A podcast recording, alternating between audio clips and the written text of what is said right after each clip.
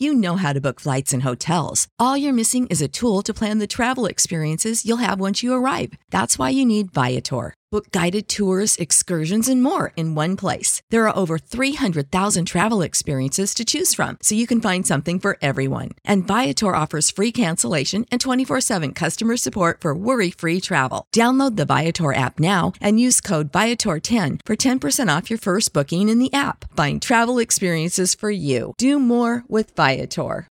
When you need mealtime inspiration, it's worth shopping Kroger, where you'll find over 30,000 mouthwatering choices that excite your inner foodie. And no matter what tasty choice you make, you'll enjoy our everyday low prices, plus extra ways to save, like digital coupons worth over $600 each week. You can also save up to $1 off per gallon at the pump with fuel points. More savings and more inspiring flavors make shopping Kroger worth it every time.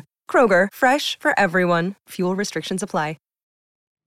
Un robot non può recar danno a un essere umano, né può permettere che a causa del proprio mancato intervento un essere umano riceva danno. Un robot deve obbedire agli ordini impartiti dagli esseri umani, purché tali ordini non contravvengano alla prima legge. Un robot deve proteggere la propria esistenza, purché questa autodifesa non contrasti con la prima o con la seconda legge. Se ne deduce che siamo su Fantascientificast numero 8.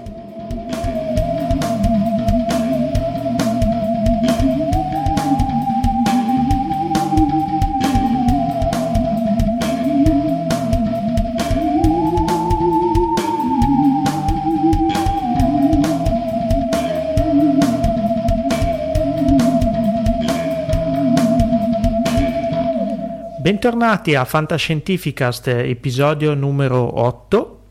Come sempre in studio i vostri comandanti Paolo Bianchi e Omar Serafini. Ciao, ciao Omar. Paolo, ciao a tutti i nostri ascoltatori. Anche questa puntata abbiamo un sacco di argomenti interessanti, uno potete immaginarlo magari dall'introduzione di questo episodio interpretata magistralmente dal nostro Cylon Prof che ascolteremo più tardi. Oggi torna, eh, torniamo scusate, a parlare di Giappone e torniamo a parlare di mostri, vero Amar? Esatto. allora, direi... apriamo il nostro portale e poi Big in Japan.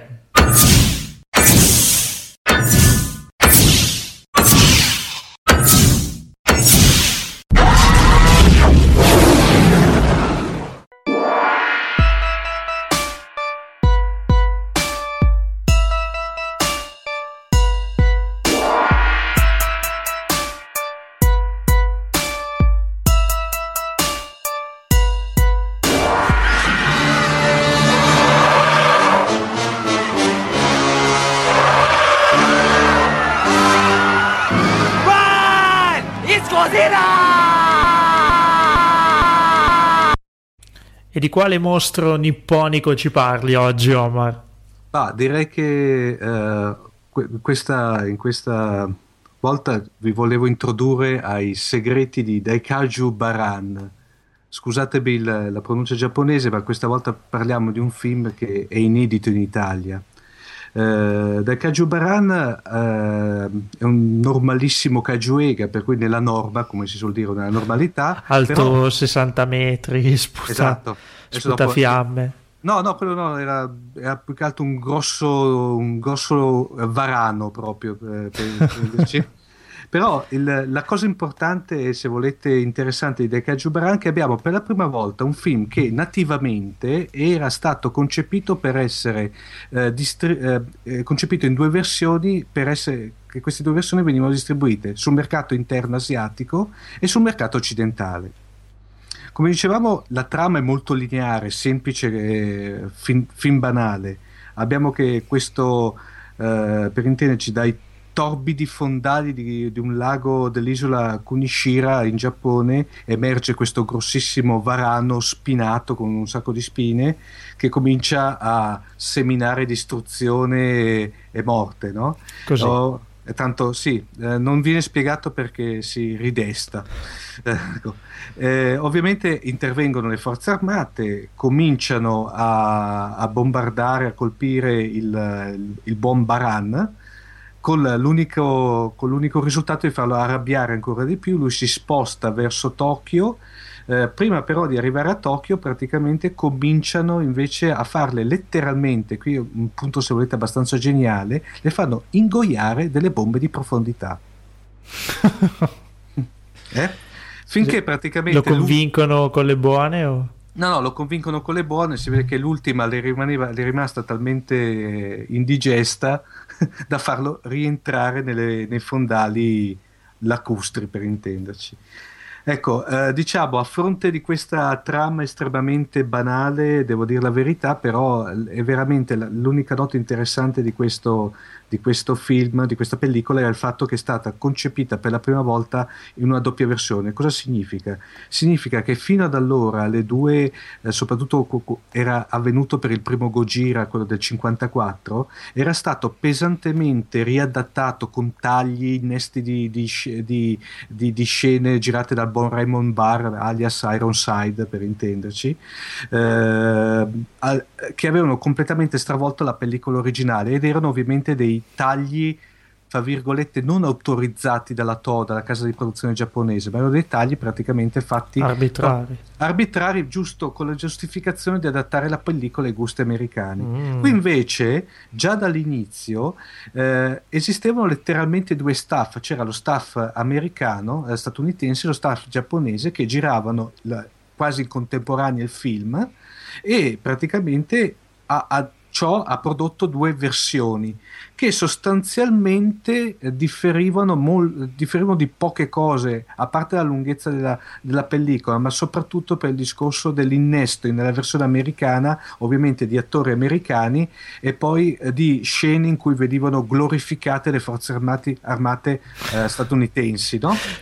Questa ovviamente... su iniziativa giapponese, questa, questa doppia versione, no, memory era... de, del No, dato che era una sorta di, dire, di produzione, di coproduzione, per cui praticamente avevano, non dico quasi imposto, anche perché devo dire la verità, nonostante i giapponesi si lamentassero i primi due grossi Kaijuega che erano usciti in America, per cui ricordiamo il Gojira del 54 e poi Radon, che ne avevamo parlato in una scorsa eh, puntata di Fantascientifica, erano, le avevano portato dei buoni introiti, nel senso che i Kaijuega tiravano negli Stati Uniti come, come genere. Come genere. Per cui praticamente qui aveva giustificato il fatto di mettere in campo questa uh, coproduzione. Una cosa assurda, Paolo, è il fatto che questa volta però, mentre la pellicola americana in patria, cioè la versione americana in patria, è stata bollata come uno dei peggiori film del secolo, e vai. invece la versione giapponese era diventata qualcosa di culto. Per cui praticamente è una... La versione una americana vuoi dire? No, la versione americana, quella diciamo, quella americana Uh, distribuita in America era, divent- era, stata bollata come uno dei peggiori film del secolo, mentre invece la versione originale giapponese della stessa pellicola era, sta- era invece straconsiderata fino a farla diventare quasi un film di culto. Tant'è che ne parliamo oggi. Infatti, diciamo che eh, poi sostanzialmente, come ripeto, la, la pellicola ripeto, inedita in Italia, eh, passa un po' praticamente in sottotono, è girata in bianco e nero e forse anche questo ha, ne ha limitato la qualità. Eh, sempre diretta da, da un Ishiro Honda, questa volta molto, molto, molto, molto sottotono, molto svogliato per intenderci. E che dopo però si, rifa- si, riface- si è ampiamente rifatto con una pellicola non su mostri ma sempre a fondo fantascientifico che si intitolava Uomini H che magari prenderemo in esame in in una delle prossime puntate.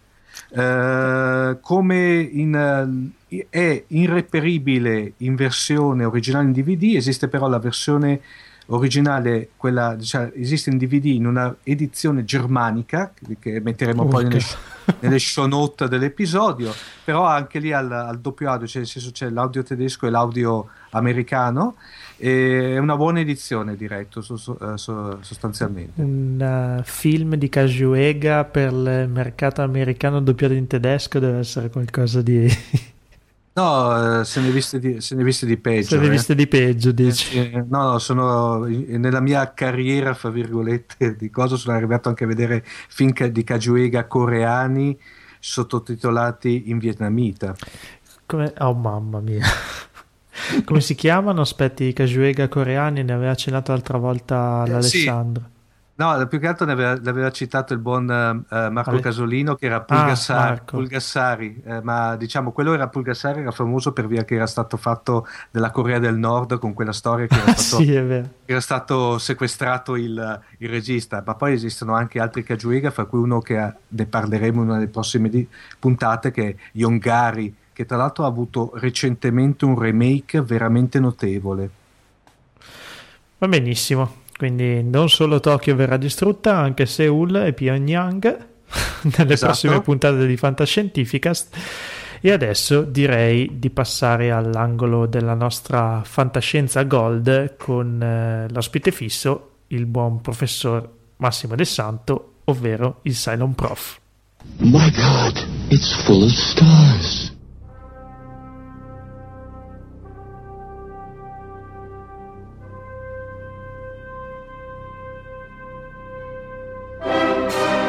Come avrete dedotto dall'introduzione di questa puntata di Fantascientificast, oggi Max, che ci ha raggiunto in studio. Ciao Max. Eccomi. Ciao Max. Ci parlerà Bellissimi. di qualcosa di eh, molto importante da un punto di vista fantascientifico, qualcosa che ha segnato i tempi e ovviamente parlo di Asimov e del ciclo dei robot assolutamente reverenziale il nostro atteggiamento questa sera, ragazzi, eh. perché quando si parla di Asimov tremano le colonne del, dell'universo. Ci si leva il cappello come davanti a. Assolutamente sì il buon dottore, come, come diciamo, è, veniva soprannominato, è stato uno di quelli che hanno davvero fondato la fantascienza degli anni d'oro, ha introdotto una serie di tematiche che poi sono diventate come una sorta di substrato no? che si ritrova, che ormai fanno parte dell'immaginario collettivo. Si può dire che davvero è riuscito nella impresa non banale di eh, convincere tutti di costruire un universo eh, così, mh, mm, così interessante, così consistente che a volte viene davvero voglia di, di, pensare che sia quello reale, insomma, che in fondo siamo noi che viviamo in un universo alternativo in, qualcosa, in cui qualcosa è andata storta. Beh, un'opera eh, sicuramente sterminata la sua lui sì. è riuscito a scrivere veramente decine e decine di romanzi, ma soprattutto a, mh, mm, a, collegarli tra di loro in maniera convincente, a renderli quasi sempre diciamo, appassionanti e a dare questa maestosa visione di una storia dell'umanità e della diffusione dell'umanità nell'universo eh, che si estende su svariati millenni e che riesce sempre in qualche modo no, a riallacciare l'una, eh, l'una, trama con l'altra, a far comparire personaggi che facevano parte di certi cicli in altri cicli e questo sicuramente diciamo, è una delle cose che, si, che solo Asimov è stato in grado di fare. E, ehm, quindi diciamo, io immagino che Fantascientificast non potrà fare a meno di dedicare a questo autore eh, diversi momenti e diverse puntate, stasera cominciamo con uno dei, mm, uno dei temi e uno dei cicli eh, che eh, sono più famosi anche perché è stato oggetto anche di una riduzione cinematografica non particolarmente eh, emozionante Felice. dal mio Felice. punto di vista però nemmeno Concordo. ecco devo dire almeno io personalmente è un film che ho visto e ho rivisto anche eh, più di una volta eh, tutto sommato con una, ragionevole, con una ragionevole soddisfazione. Sto parlando naturalmente di Robot nella interpretazione di Will Smith di qualche anno fa. E stiamo quindi parlando del ciclo dei robot come si è capito anche dalle famose tre leggi che eh, abbiamo utilizzato come introduzione alla puntata, nella quale appunto nel quale ciclo dei robot Asimov introduce questa idea di robot eh, che ehm, è dotato di cervello positronico, il cervello positronico peraltro si ritrova in un altro famosissimo androide della fantascienza che è data di. Star Trek The Next Generation, quindi viene presa proprio pari pari questa definizione di cervello positronico eh, e questo robot ha la caratteristica, il robot asimoffiano cosiddetto, appunto ha la caratteristica di essere eh, progettato, costruito in modo da rispondere alle tre leggi di cui abbiamo parlato, eh, le quali introducono una novità nell'immaginario del robot, no? perché eh, lo stesso Asimov in realtà disse che lui aveva introdotto queste leggi perché si era posto il problema diciamo, di, del cosiddetto complesso di Frankenstein, mm. cioè del fatto che eh, diciamo, soprattutto nella fantascienza degli anni 30 eh, la presentazione di un essere artificiale, di un androide, di un robot era quasi sempre accompagnata da un senso di minaccia, no? Quindi, appunto da questa rivolta fran- frankensteiniana. Quindi quasi un tema etico, morale. Quasi un, sì, cioè eh, il problema di una creatura simile all'uomo ma che gli si rivolta contro.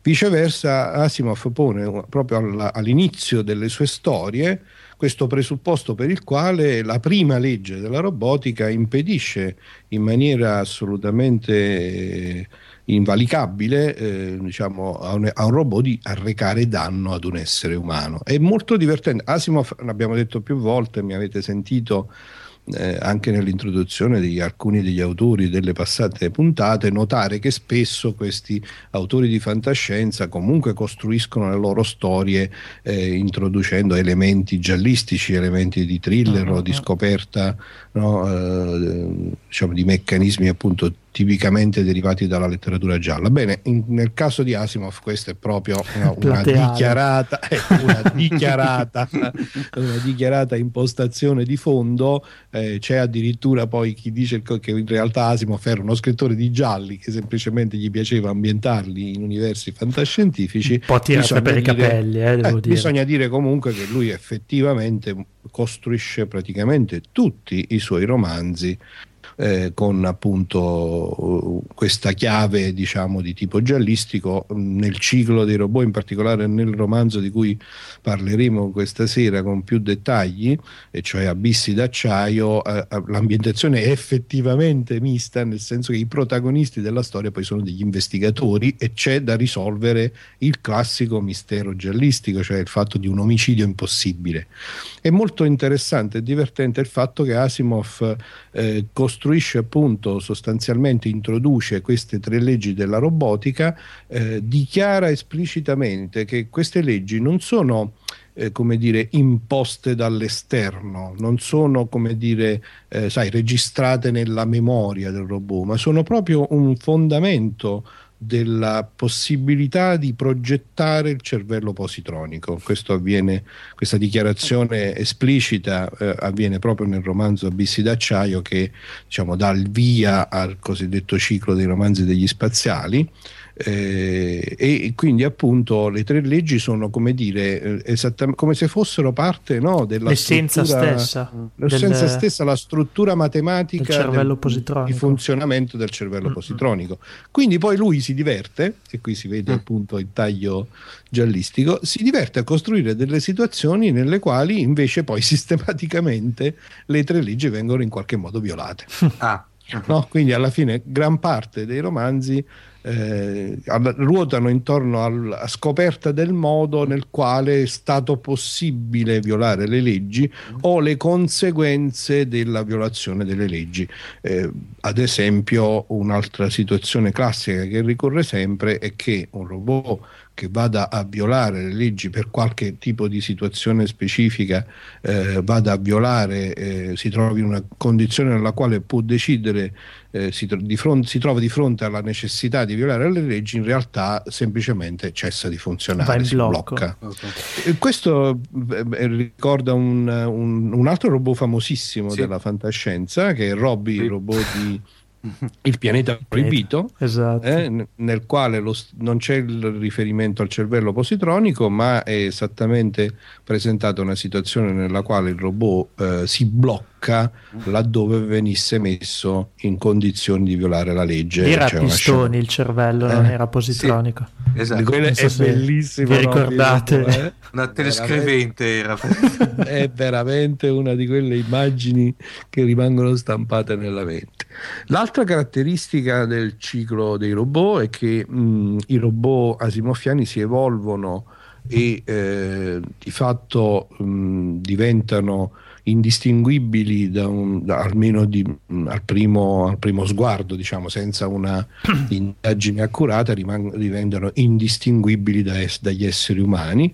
E quindi un'altra tipica caratteristica dei romanzi di Asimov è proprio quella di immergere un robot all'interno di una situazione nella quale gli esseri umani non capiscono che si stanno appunto relazionando con un robot e questo porta insomma a una serie di evidentemente una serie di situazioni che sono interessanti che possono essere sviluppati. Anche qua eh, scusa ma dici, anche, dici, dici anche qua preso ultimamente nel, diciamo nel, in Battlestar Galactica fondamentalmente.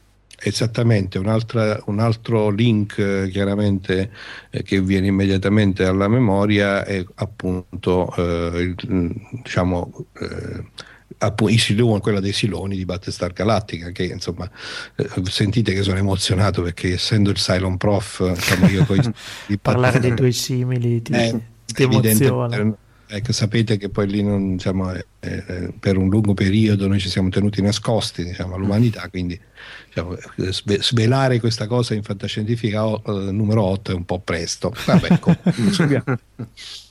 allora, cerchiamo di, eh, cerchiamo di, mm, partiamo dal presupposto assurdo che il nostro ascoltatore, i nostri ascoltatori non abbiano ancora eh, scoperto l'universo simoffiano e diamo quindi, quindi qualche coordinata fondamentale per eh, introdursi alla lettura eh, di questi cicli, in particolare del ciclo dei robot. Il ciclo dei robot viene diviso in due parti sostanzialmente, una serie, una raccolta molto vasta di una serie di racconti, di brevi racconti sui robot che però però sono comunque tutti costruiti in modo da avere dei personaggi ricorrenti e delle situazioni ricorrenti.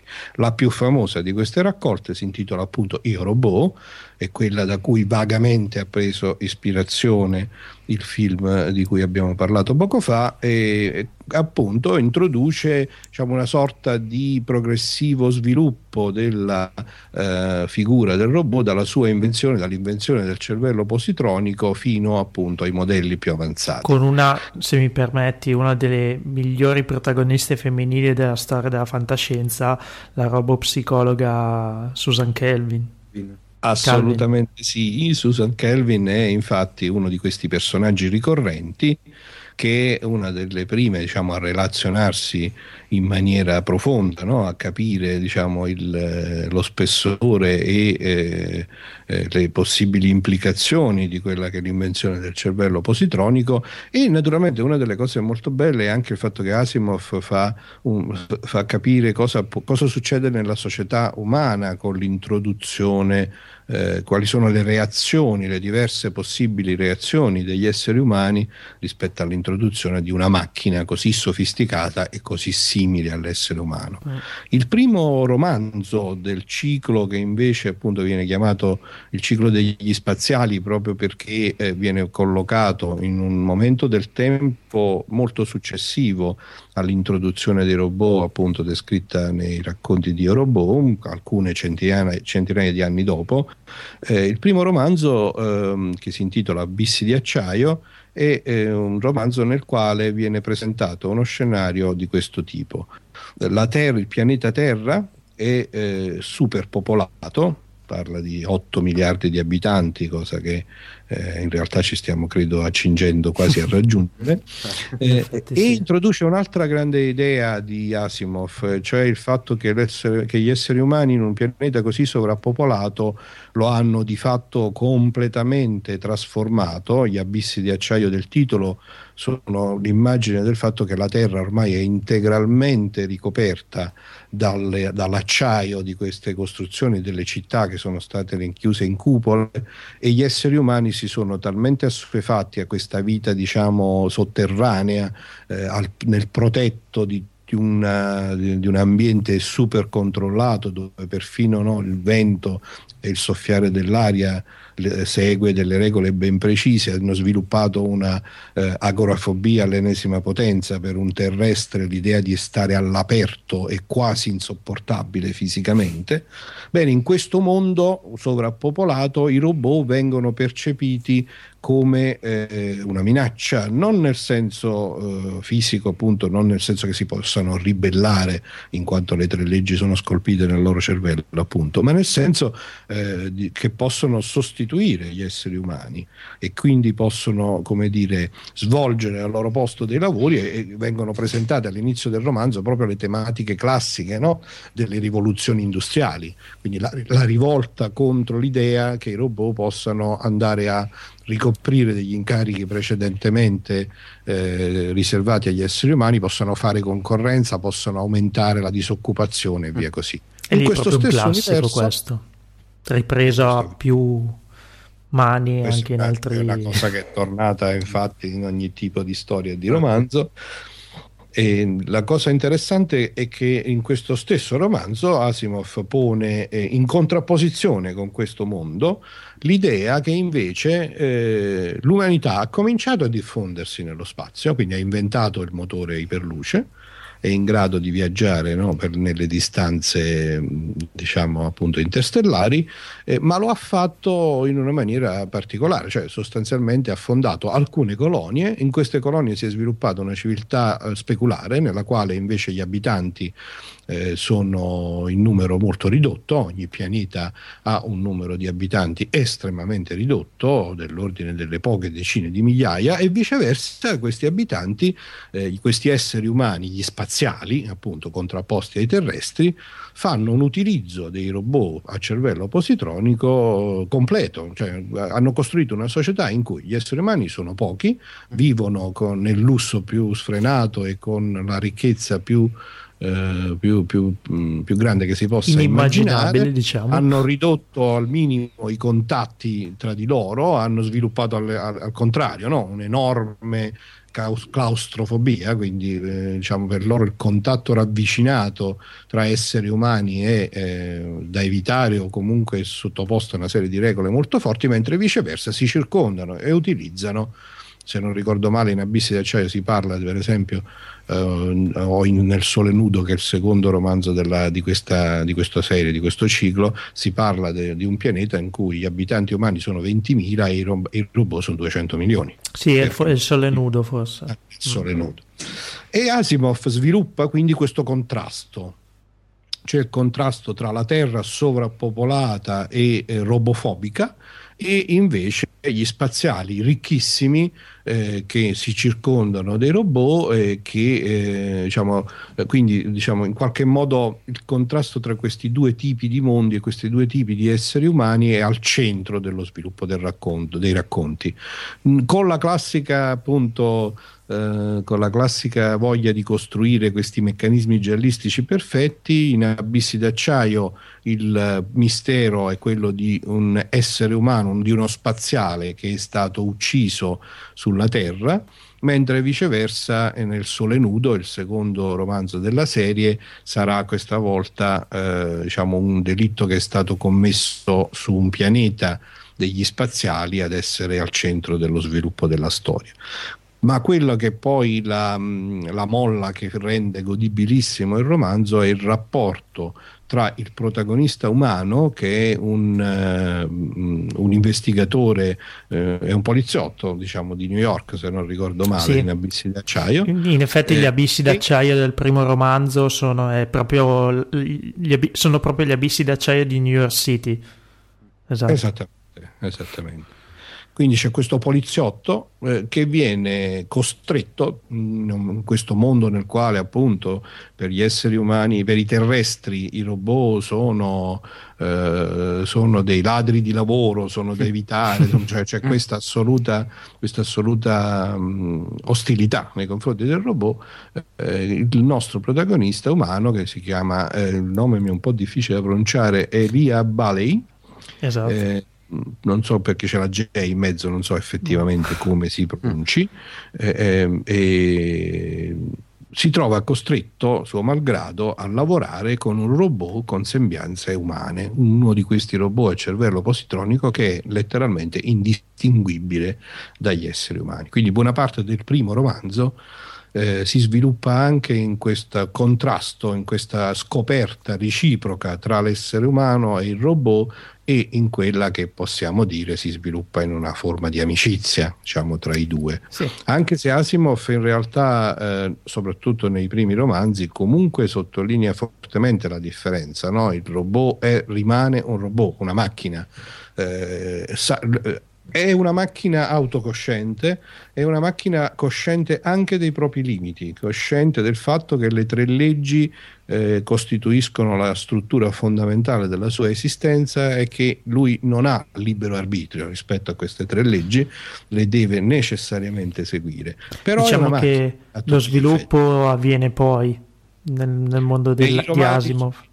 Esattamente, nel, nel, nello svolgersi poi nei secoli e nei millenni successivi, questa è un'altra caratteristica di questi cicli che si estendono a volte su archi tem- temporali molto molto inimmaginabili, molto oserei dire. Eh. Eh, avviene uno sviluppo, mm, ovviamente qui non possiamo proprio perché eh no eh, non possiamo svelare mm. diciamo, a, chi lo, a, chi non conosce cosa avviene davvero, ma certamente quello che possiamo dire è che la figura del robot svolge un elemento di raccordo tra il ciclo appunto dei robot e degli spaziali e un altro grandissimo ciclo di Asimov di cui non possiamo non parlare in una delle prossime puntate di Fantascientificast che è il ciclo della fondazione il mio ciclo preferito se devo essere sincero dove ci sarà il tema dell'impero galattico eh, di Eri Seldon e della psicostoria diciamo, e quindi lì vedremo un punto di raccordo poi tra quella, serie, tra quella, serie, di romanzi e questa di cui stiamo parlando che ruota sempre intorno a questa figura del robot.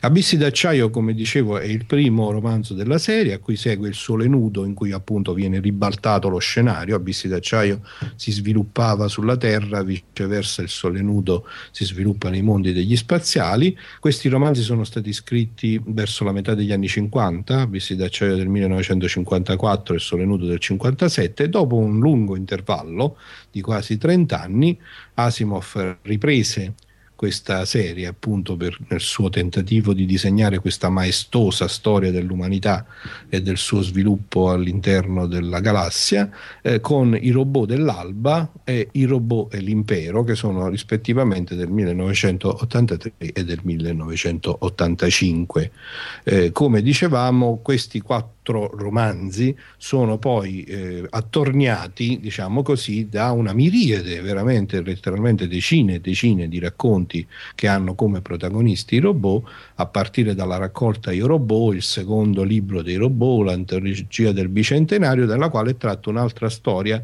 che ha dato luogo a una riduzione cinematografica che è l'uomo bicentenario eh, con Robin Williams, credo, nella parte appunto. Sì stesso. Quindi come già, già in questa descrizione no, che, che, stiamo facendo si vede come veramente Asimov sia stato capace di scrivere una quantità veramente elevata di racconti, di romanzi, mantenendo questo filo conduttore tra tutti. Devo dire con molta sincerità che io vedo una differenza stilistica e una... Eh, è una differenza di godibilità tra i romanzi originali eh, del, appunto quelli della fine degli anni 50 e quelli successivamente ripresi negli anni 80 dove è evidente la maturità dello scrittore ma devo anche dire a volte diciamo, dal mio punto di vista almeno un po', un po di noia mm, hai trovato una marcata differenza il primo Asimov io sì soprattutto nella mm, diciamo dimensione del racconto dei romanzi che sono mm, anche notevolmente più lunghi e in forse manca un po' di freschezza nel senso che spesso questa sua esigenza di costruire delle storie che comunque siano appunto rispondano ai canoni giallistici per cui ci sono i colpi di scena, ci sono gli indizi, c'è l'investigatore eh, che scopre quello che è poi il particolare, che svela il colpevole della storia, i suoi retroscena e compagnia bella, queste cose qui a volte tolgono un po' della godibilità e della freschezza invece dei primi romanzi che magari erano meno perfetti da questo punto di vista però si vede che avevano una passione originale diversa, che, almeno questa è la sensazione che hanno fatto a me ecco. poi chiaramente queste cose sono sempre legate. Io trovo, trovo ogni ciclo. Voi li avete letti? Sì, sì, sì, sì, sì, Io trovo ogni ciclo con una sua precisa caratteristica, quindi mm. non sono riuscito a cogliere sfumature tra il primo asimo e l'ultimo asimo. Diciamo, forse ho effettuato una lettura un pochino così. Noi li ho letti anni fa, eh, quindi magari un po' immatura. Certamente li rileggerò prima o poi. Quindi ti saprò eh. dire poi successivamente se, se, come, se, come, dice la prima legge eh, di Fantascientificast, non si può ascoltare, no, questo è un corollario, scusiamo, scusate, le prime leggi le ho già, la prima legge l'ho già enunciata, ma diciamo, uno dei corollari è non si può ascoltare una puntata di Fantascientificast senza farsi venire la voglia di rileggere i libri di cui si parla o di leggerli addirittura se per caso non lo si è fatti ancora. Um, un ultimo passaggio per far capire il modo in cui poi Asimov sviluppa a partire da questo ciclo molti degli altri temi che si ritrovano negli altri cicli che lui ha scritto, eh, i, romanzi degli spaziali, il ciclo di Abissi d'acciaio, il sole nudo e il robot dell'alba, pone anche le condizioni iniziali per la seconda espansione degli esseri umani nella galassia, mentre la prima espansione appunto aveva visto questo pianeta sovrappopolato, la Terra, contrapposto a un certo numero ridotto di pianeti in cui invece gli abitanti sono pochi, sono ricchi e compagnia bella, Asimov pone eh, a partire partire da questo scenario dice quindi cosa succede? Gli spaziali di fatto poi diventano conservativi, quindi perdono l'impulso a, a, ah, diciamo, coloni- a colonizzare sì. il resto della galassia perché stanno troppo bene. 20.000 persone con 200 milioni di robot al loro servizio su un pianeta tutto eh, per loro, dice ma dove dobbiamo andare? Mentre invece i terrestri, 8 miliardi di terrestri negli abissi d'acciaio in questo mondo che eh, no, super regolato, con, tra l'altro molto, molto interessante, molto godibile la descrizione di questo mondo eh, estremamente rigido con delle regole molto, molto mm. particolari di convivenza, in, eh, il fatto che non ci si guarda negli occhi mentre si mangia, si mangia tutti assieme nella mensa, si ha bisogno di turni, insomma si lascia descrivere una società. I personali. In cui la, no, la sovrappopolazione ha un effetto molto forte, questo mondo naturalmente appunto trova in sé le energie, la voglia di partire per una seconda colonizzazione che si capisce poi negli intenti dell'autore è quella che dà la base per lo sviluppo del suo maestoso ed immenso impero galattico. Del quale parleremo poi in del una successiva puntata. Ci mancherebbe altro. Io spero e credo che abbiamo fatto venire l'appetito a chi non avesse mai letto queste storie e che abbiamo sicuramente appunto fatto venire voglia di rileggerle a chi non le avesse. Eh, prendiamoci ancora un, un, paio di minuti. Asimov è una, secondo me, delle... Parliamo un po' di film. Tu parlavi prima di Io Robot, io non l'ho trovato così appassionante, devo essere sincero. No. Si no, parla da anni no. di, una, di un... Di di, una, di un approdo al grande schermo di qualcuna delle sue novelle, proprio Abissi d'acciaio pare essere una delle mh, mm, candidate. Mm. Non so se avete sentito questa voce. Sì. Ma è un po' che se ne parla, tra l'altro, sì. Paolo. Beh, è uno ah. dei libri sicuramente più indicati sì, ad approdare sì, a... Anche perché secondo me abbastanza, resta abbastanza stand alone, passatemi il termine informatico. Sì, però... dall'avvio alla saga, però no. è una bellissima storia no, che sta in piedi da sola. Io invece avevo trovato invece estremamente godibile, a differenza di Io Robot, invece l'uomo bicentenario, come film parlo. È, eh. è vero, anch'io, molto. Sono d'accordo. Eh, a me robot diciamo eh, non l'ho trovato appassionante assolutamente anche perché secondo me hanno proprio saccheggiato no? sì. varie, mm, mm, eh, varie, tematiche asimofiane hanno tentato di rimescolarle tutte quante assieme insomma in maniera un po' improbabile ma... però non, diciamo perlomeno non mi ha fatto gridare proprio ah. alla vendetta sì. diciamo. Beh, è, è, è come tutti i suoi film era molto Will Smith centrico sì, si giocano molto chiaramente sul, Sulla... carisma, sul carisma dell'attore, sul carisma del personaggio, questo è vero. No, ma perlomeno non mi ha fatto fuggire via urlando, insomma, tutto è già qualcosa. Cioè, qualcosa no, perché a volte appunto abbiamo no. visto degli scempi. Insomma. Invece, secondo me, l'uomo bicentenario era l'uomo bicentenario veramente è, bello. Cioè, è riuscito adesso... a, esatto, a, rendere un'altra caratteristica. Beh, lì hanno preso proprio la novella e sì. l'hanno riportata in scala 1 a 1 praticamente, se sì. vogliamo. Sì, che, che Asimov riesce a. Um, riesce ad avere delle introspezioni no? Mm. abbastanza profonde, quindi là eh, nel, nel, film sono riusciti a restituire questo senso di evoluzione del personaggio, no? di crescita. Mm, e questo sicuramente lo ha reso un bel film, effettivamente. Poi anche Quindi, lì Robin Williams è un beh, grandissimo magistrale, attore. davvero. Strepitoso, ovviamente. Una nota interessante nel primo romanzo almeno, allora Asimov è di origini ebree, in realtà è nato in Russia e si è trasferito però in America, negli Stati Uniti a cioè, mi pare tre anni, quindi di fatto è americano a tutti gli effetti come, come crescita. Eh, almeno in Abissi di Acciaio eh, c'è un uso abbastanza sfacciato dei richiami biblici. Mm. Eh, il nome dei personaggi Elia, Elia l'altro si chiama Daniele, che sono due famosi profeti. Eh, nel libro stesso viene citata la Bibbia più volte e se la memoria non mi inganna, sto sfogliando adesso il file, la fi- proprio la parte finale, l'ultima, l'ultima frase mm. è esattamente una frase biblica, evangelica. Si conclude con le parole vai e non peccare più riprese esattamente dalla, no, dal Vangelo, dalla famosa, eh, dalla famosa parabola dell'adultera. Max, eh, dimmi. Invece quella, eh, penso che era nel secondo libro dei robot, quella che secondo me era strepitosa, quella, che, quella novella, quel raccontino che parla dei tre robot eh, terrestri che vengono mandati stile ambasciata contro i, eh, verso i gioviani. Era però... in uh, tutti i miei robot quella. Ah, cioè, eh, almeno in quella raccolta non, è, eh, non faceva ma, parte del ciclo. Non faceva parte, sì, che tutti i miei robot era quella sorta che eh, prendeva dentro i primi due libri, giusto? Io, io robot. No, no, no, no, tutti i miei no. robot erano una raccolta no, di novelle. Eh, tutti i miei per... robot le mette praticamente tutte assieme. Mm. Perché nell'universo, diciamo, mm. del ciclo dei robot della fondazione non esistono esseri alieni. Ecco, questa mm. è una delle caratteristiche forse vero, più singolari vero, questo, di Asimov. Eh, questo non l'avevamo citato, è verissimo. Eh, sì, la galassia è stata praticamente conquistata completamente da cima a fondo, ma non ci sono alieni. Ecco. No, que- quella novella lì era veramente strepitosa sì. anche quella. Il fatto che giocavano sul fatto dell'ambiguità della, della, della qui pro quo che era nato praticamente, veramente carino.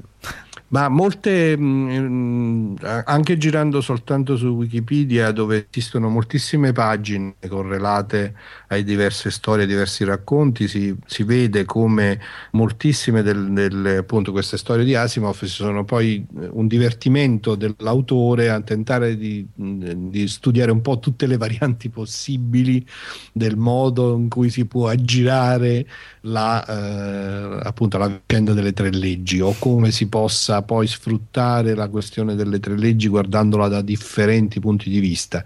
Eh, peraltro nello sviluppo eh, della storia, quella anche dei quattro romanzi di cui abbiamo parlato, e nel tentativo poi di ricondurre tutto eh, a una serie di avvenimenti che spiegano e incrociano questo ciclo con gli altri, Asimov si trovò in, costretto a introdurre una quarta legge, che invece uh-huh. è mhm. chiamata legge zero. Uh-huh perché è una legge, no? di solito il senso di lettura delle leggi è che la prima è più forte della seconda, la seconda è più forte della terza. No? Non e svelare oltre. introduce una quarta legge che deve essere necessariamente, per come poi lui l'ha pensata, la legge zero, perché è una legge che può eh, in qualche modo essere, in, può, può, essere più forte, più della forte prima legge. Più esatto. forte della prima legge. Va bene, parleremo insomma, ancora. È, sicuramente di particolare divertente, sì. molto divertente. Parleremo, dicevo, ancora sicuramente di Asimov in futuro, come potremo mancare un appuntamento del genere con un così grande autore. Per il momento, Max, grazie per questa chiacchierata. Grazie. Grazie a voi per aver eh, come dato il via, dato la stura a questa, questa che era sicuramente una delle tappe dovute e fondamentali eh sì. nella nostra esplorazione della galassia e a risentirci a Fantascientificas 9. Ok. Buonasera a tutti. Ciao. Alla prossima.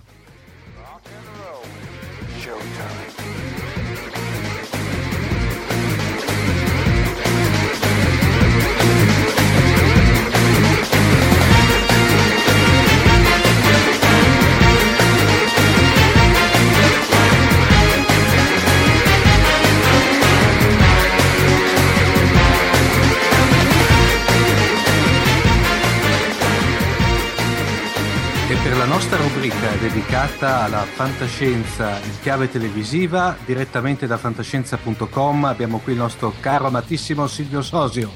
Ciao Silvio. Buonasera, ciao, ciao a tutti. Allora, quali novità sul piccolo schermo? Eh, quali novità? Stragi. Eh, in questo periodo stanno finendo tutte le serie televisive autunnali e stanno anche arrivando tutti i i bilanci delle, delle, delle reti che ah, decidono cosa rinnovare mm. e cosa non rinnovare. Quindi nelle scorse settimane tutte e quattro le reti principali americane hanno dato le loro pagelle e quindi sappiamo chi andrà avanti e chi no. Allora io questa sera farei un po' un riassuntino di questa situazione. C'è un elenco. Un bilancino praticamente. Sì, praticamente sì. Eh, solo per quanto riguarda le serie fantastiche, naturalmente, perché diciamo del fatto che CSI Miami non sia stata rinnovata, a parte magari un pochino di soddisfazione. No, quella, su, que- su quella mi trovo. questo genere. Scusa? No, su quella mi trovi d'accordo, anche perché ultimamente stava diventando un po' stucchevole. Hanno rinnovato New York e non hanno rinnovato Miami, questa è una cosa curiosa.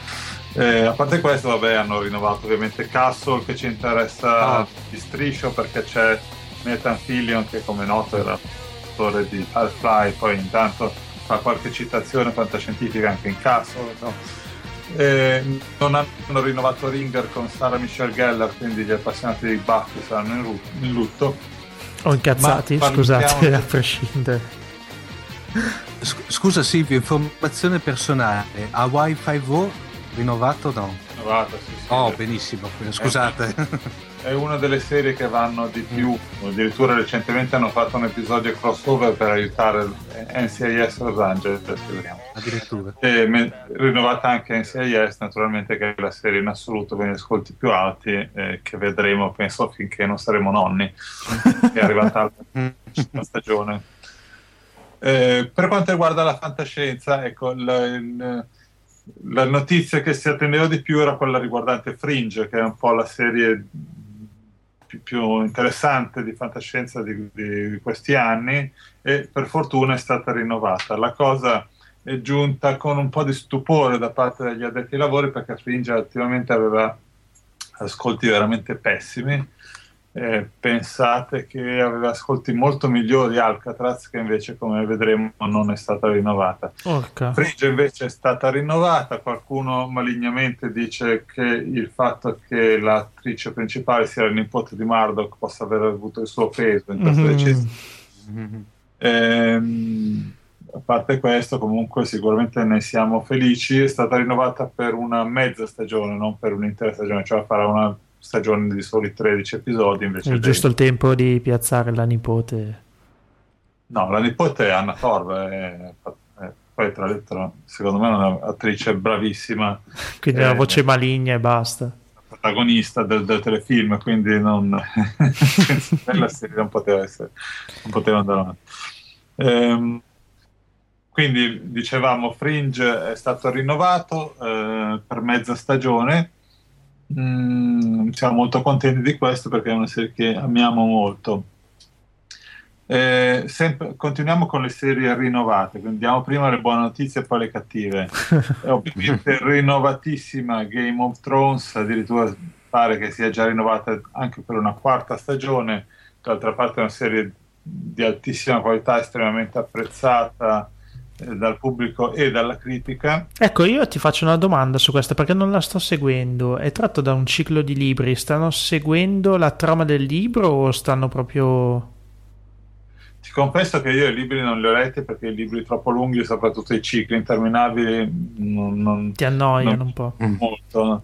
Eh, ehm, e credo che sia eh, ogni stagione è tratta da un libro quindi ah, questa okay. Stagione in corso è tratta dal secondo libro non mi chiedere come si intitola perché non me lo ricordo no no no, no per carità volevo solo capire un attimo la struttura. Chiaramente, chiaramente i libri sono libri sono mattonazzi di svariate centinaia di pagine vicine al migliaio quindi la serie un po' eh, riduce la complessità della vicenda Pare però, per esempio, che il terzo libro eh, sarà oggetto sia della terza che della quarta stagione, quindi mm. cominciano già a fare un... Questa è una buona notizia per George Martin che, come è noto, è ben lontano dall'aver finito di scrivere i libri di tutto il ciclo e quindi deve sbrigarsi. Siccome l'ultimo ci ha messo tipo 5 anni a farlo, deve sbrigarsi perché se la serie televisiva lo raggiunge, dopo sono cavoli amari. È stata rinnovata anche Touch, non so se la conoscete, mi pare sì, che no? anche in Italia. Sì. Eh, la serie con Jack Bauer, tra virgolette, eh, Kiefer Sutherland, ehm, una serie un po' lenta, mh, mm, a quanto sento da, come, diciamo, come parere del pubblico, però apprezzata, eh, va avanti bene ed è stata rinnovata. È stata rinnovata invece anche Once Upon a Time, una serie molto carina, fantasy, eh, basata su una strana idea per cui tutto, tutti i personaggi delle favole sono stati trasferiti nella nostra realtà quotidiana in una città che si chiama Storybrooke dove però è del tutto assente la magia. Quindi loro non ricordano di essere personaggi delle favole lo sa, conoscenza di questa cosa solo un bambino e la serie è stata rinnovata, anche se devo dire mi sarebbe sembrato più giusto che si concludesse alla fine della prima stagione perché la storia sembrava portare a questo, invece dovranno andare avanti, quindi inventare qualcos'altro di nuovo. Sono curioso di vedere cosa inventeranno.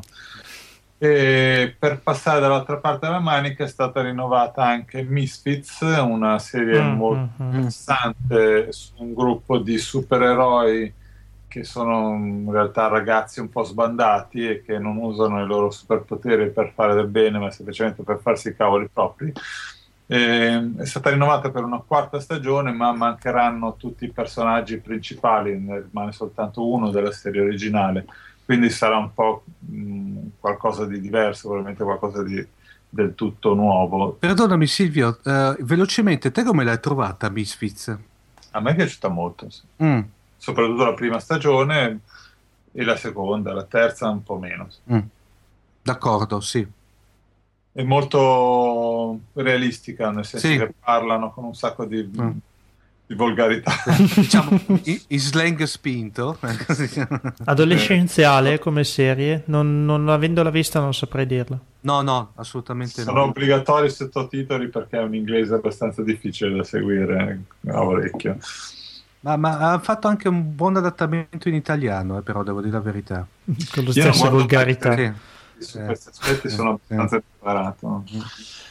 Eh, passiamo adesso alle brutte notizie. Allora, prima brutta notizia è eh, che Alcatraz non è stata rinnovata. Non so se sia tanto una brutta notizia, perché infatti come serie non aveva tutti questi pregi. Ehm, è rimasta un po' a metà, nel senso che più o meno hanno dato una vaga idea su cosa potrebbe esserci stata la base del, del, del segreto che, per cui questi carcerati di Alcatraz sono stati trasportati nel futuro, ma in realtà non hanno spiegato niente e non verrà spiegato mai più ormai perché non ci saranno altri episodi. Magari tra 30 anni qualcuno tenterà un remake. Sì. Un reuni- una riunione. Una riunione. Ne dubito, ne dubito, però non si sa mai.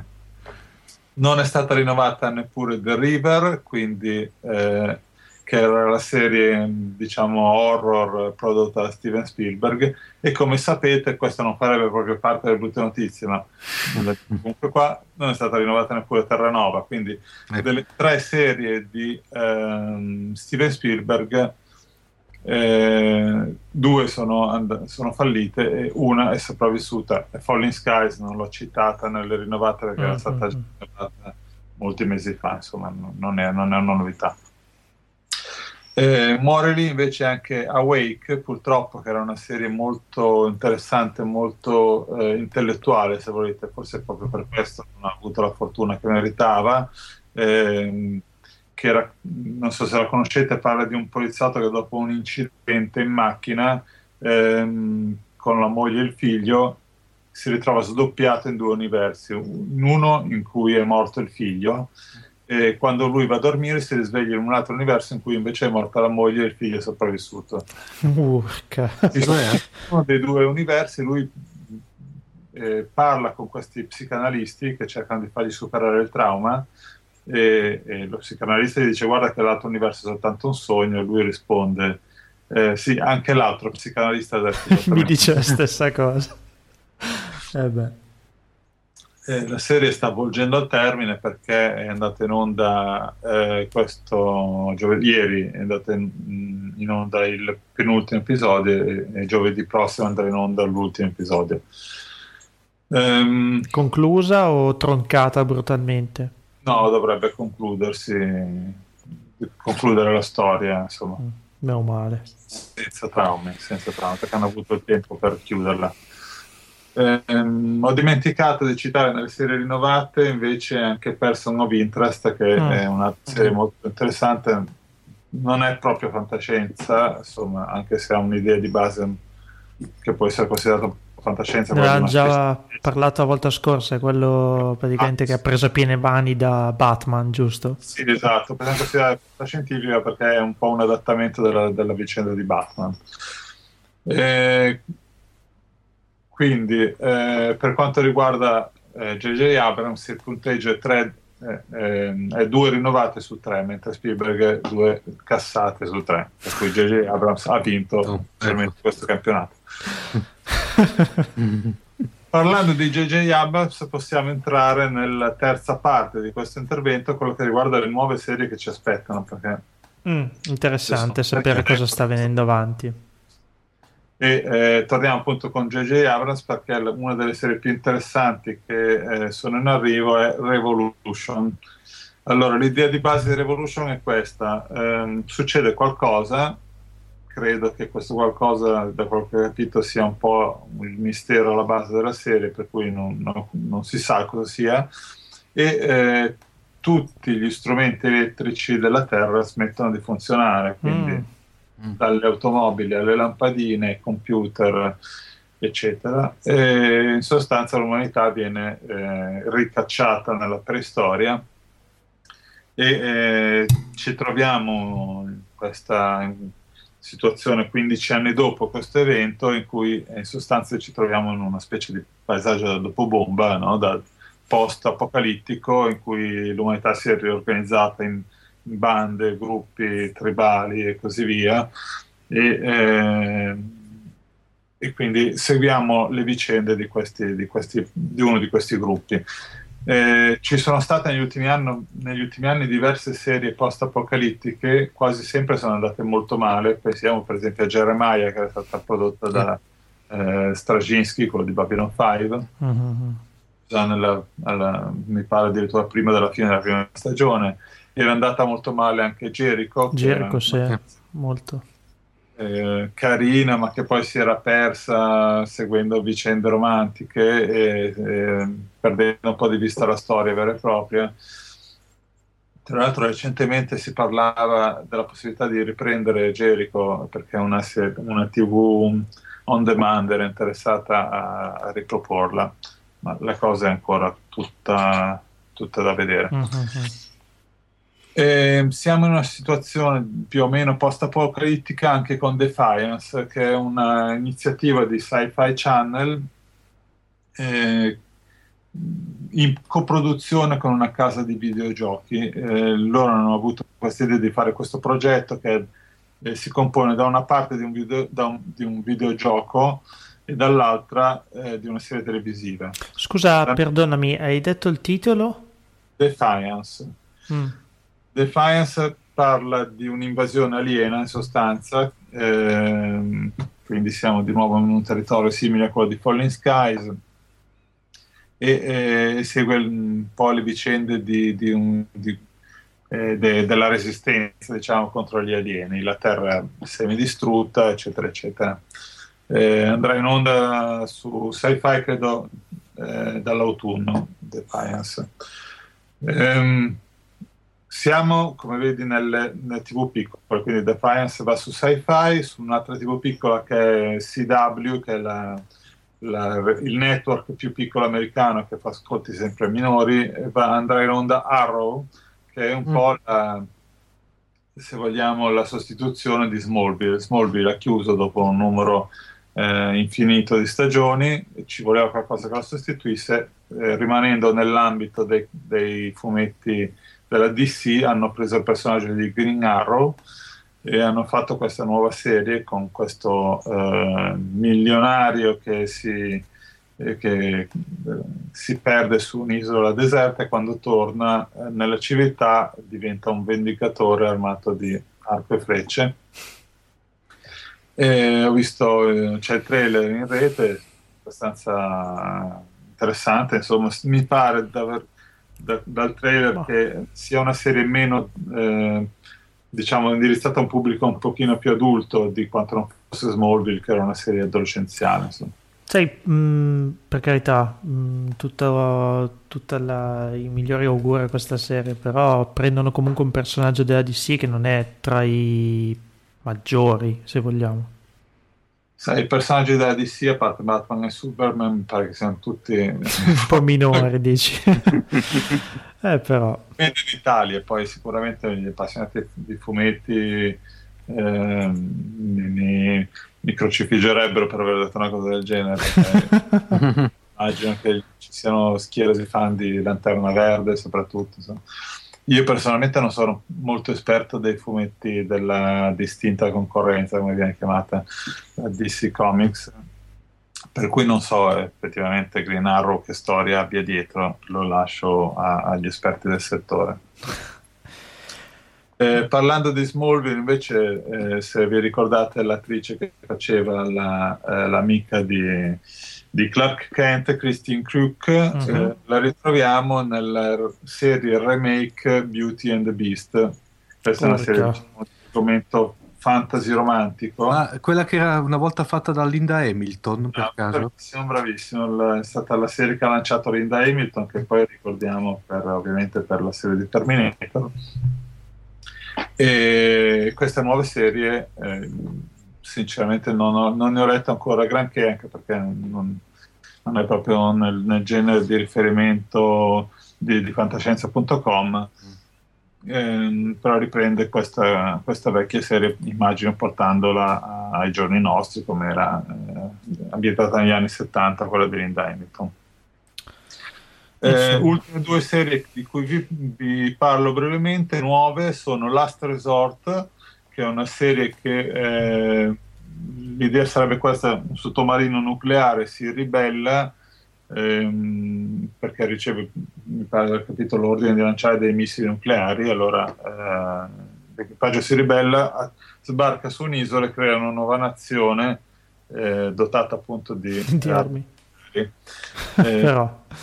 c'è, c'è, ancora molto da scoprire su questa serie. Eh, l'ultima invece è 666 Park Avenue, di 666 Park Avenue, è una serie di tipo diciamo soprannaturale eh, con questo condominio eh, abitato da presenze strane e il protagonista è Terry O'Quinn che ricordate Locke in Lost e che troviamo anche in Away Five recentemente. Queste sono tutte le serie, eh, almeno mh, gran parte delle serie fantastiche che vedremo l'anno prossimo. Ecco, quindi, Insomma, eh, ce n'è eh, già parecchie. Per, eh, per, qualsiasi tipo di palato. Speriamo, auguriamo il miglior successo a tutte. viva alla prima stagione perché sì. recentemente diciamo, diventa sempre più difficile superare questo scoglio. Ahimè sì, accidenti. Veramente il miglior auguro e grazie Silvio per avercele presentate in questa bellissima carrellata per questa puntata. Grazie Silvio. Grazie a voi, a presto. A sentirci a presto. Okay. Ciao. Ciao. ciao, ciao.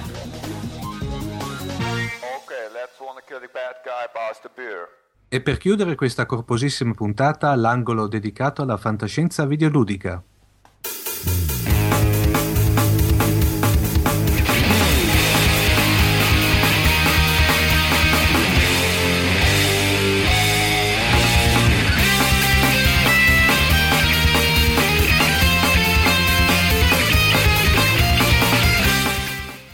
Oh, bene, torniamo a un angolo che mi compete. Mentre mm. tutto il mondo sta ormai parlando di Diablo 3, che è l'evento videoludico del mese, se vogliamo, anche se vedendo le classifiche pare che non sia già in prima posizione per maggio, lo sarà sicuramente per giugno. Oggi tiriamo fuori un, uh, un titolo che ovviamente è fantascientifico eh, ed è eh, Galactic Civilization, titolo oh. della Stardock del 2003, che prende ovviamente ispirazione, almeno nel titolo, da un noto videogioco, gioco da tavolo che è Civilization. Mm. Diciamo che è un riferimento un po' indiretto perché poi la storia e la dinamica del gioco è tutt'altra. Però sicuramente il successo del gioco è dovuto anche a questa mossa spudorata di marketing secondo me. E dicevo un gioco del 2003 ehm, della Stardo che è uno strategico a turni mentre Starcraft del quale ho parlato l'altra volta era uno strategico in tempo reale Uh-huh. In questo caso c'è molto più tempo per pianificare le proprie azioni di conquista in una galassia del XXIII secolo dove l'umanità entra in contatto con eh, altre eh, civiltà eh, galattiche di fatto in particolare questa diciamo si entra in contatto con l'impero arceano che dà la possibilità agli umani di viaggiare nello spazio attraverso dei portali galattici dei veri e propri Stargate per astronavi. E qui il riferimento che ha suscitato un po' di polemiche sul nostro social network. Si parlava ovviamente di Galactic Civilization ovviamente mica troppo però e eh, insieme all'impero degli Arceani ad, altri, ad altre diciamo razze come i Torian, gli Yor che sono un collettivo che ricordano molto i Borg, oh. tanto per mm. essere, tanto sono, essere artificiali anche loro.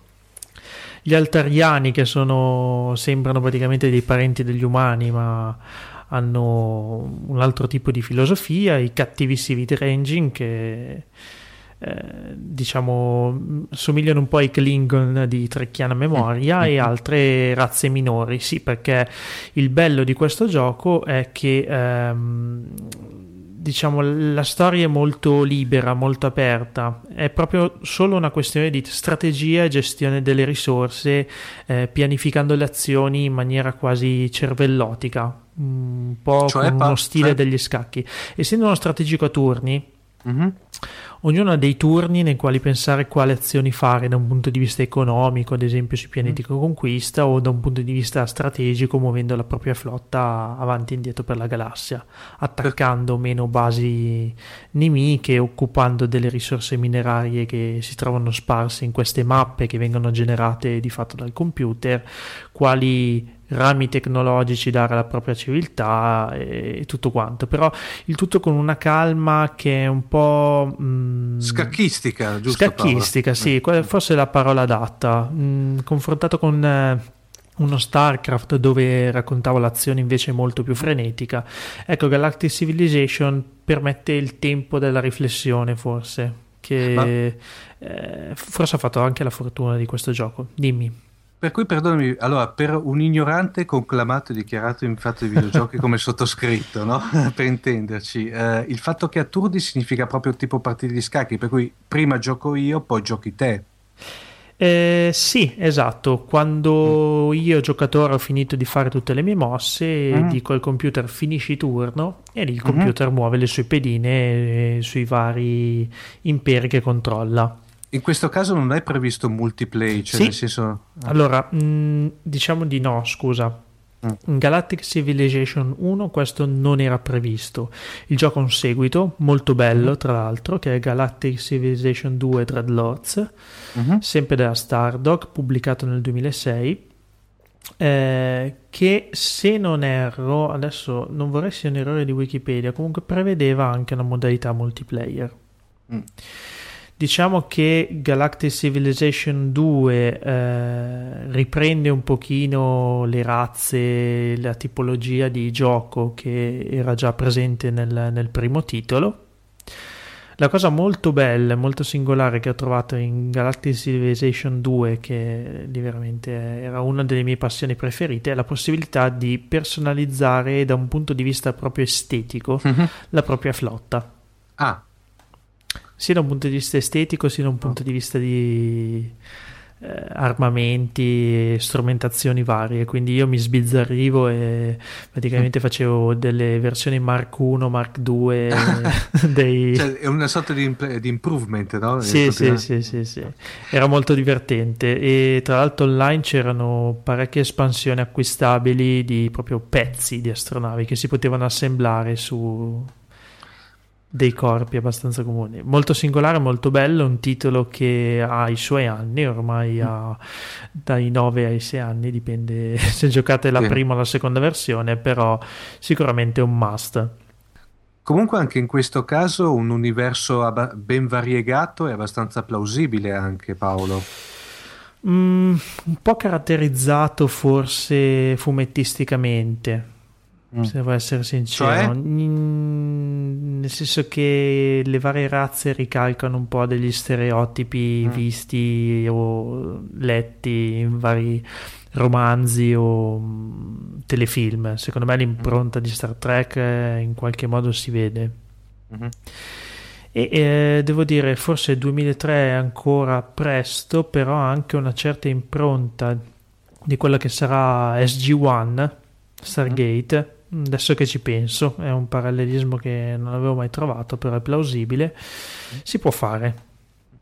Quello io la, sì. vedo, la vedo addirittura anche molto Babylon 5, perché in effetti eh, da quanto, in da effetti quanto c'è questa... Sì, c'è questa cosa delle basi spaziali che sono uno degli elementi più importanti del gioco perché eh, servono sia a raccogliere le risorse sia a incrementare la propria influenza e mm. Uh-huh. Quindi una base ben congegnata, ben curata, con vari upgrade, eccetera, eccetera, può avere quella funzione un po' stile Babylon 5, diciamo. Bene, infatti. Direi che è tutto. Concludo mm. dicendo che la Stardock comunque è una casa editrice di videogiochi della quale ci occuperemo nuovamente. Una casa fondata nel 1991 che ha fatto anche un altro bellissimo gioco che è Sins of a Solar Empire, che forse prende un pochino anche da Galactic Civilization, gioco del 2008, ma ne parleremo in un'altra puntata di Fantascientificast. Per il momento, Omar, direi che è il caso di chiudere questa puntata. Direi di sì, eh, come al solito ricordiamo i nostri contatti eh, dove, dove, contattarci, scusate il gioco di parole. Praticamente abbiamo il nostro, eh, beh, il nostro, sito internet che è www.fantascientificast.it e l'annessa casella di posta elettronica che è info-fantascientificast.it. Abbiamo la nostra pagina Facebook e il nostro canale Twitter che è Fantascicast, tutto attaccato eh, dove ovviamente potete interagire bene o male con noi, ma soprattutto con la nostra Fanta community che ormai sta diventando veramente ogni enorme, enorme e, e, attentissima soprattutto. Uh, direi che i contatti li ho dati. Sì, eh, un'ultima cosa, ecco, per noi è molto importante in questo momento, possiamo dirlo iniziale, Omar? Sì. sì sì, siamo, anco- beh, siamo ancora in ampio rodaggio, ragazzi. Sì, eh? sì, sì. Eh. Il passaparola, vostro, sì. il vostro sostegno nel raccontare Fantascientificas, nel farlo ascoltare ai vostri amici e nel diffondere quelli che sono i nostri mezzi di comunicazione, quindi i social network e il sito. Quindi vi ringraziamo anticipatamente per la vostra generosità da questo punto di vista. Insomma. E poi soprattutto ringraziamo per la quota 300 anche che è stata ampiamente che è stata ampiamente superata e raggiunta, esatto, raggiunta e superata. Va bene, è tutto, eh. a risentirci a Fantascientificast episodio numero 9 tra un paio di settimane circa. Capla! Capla!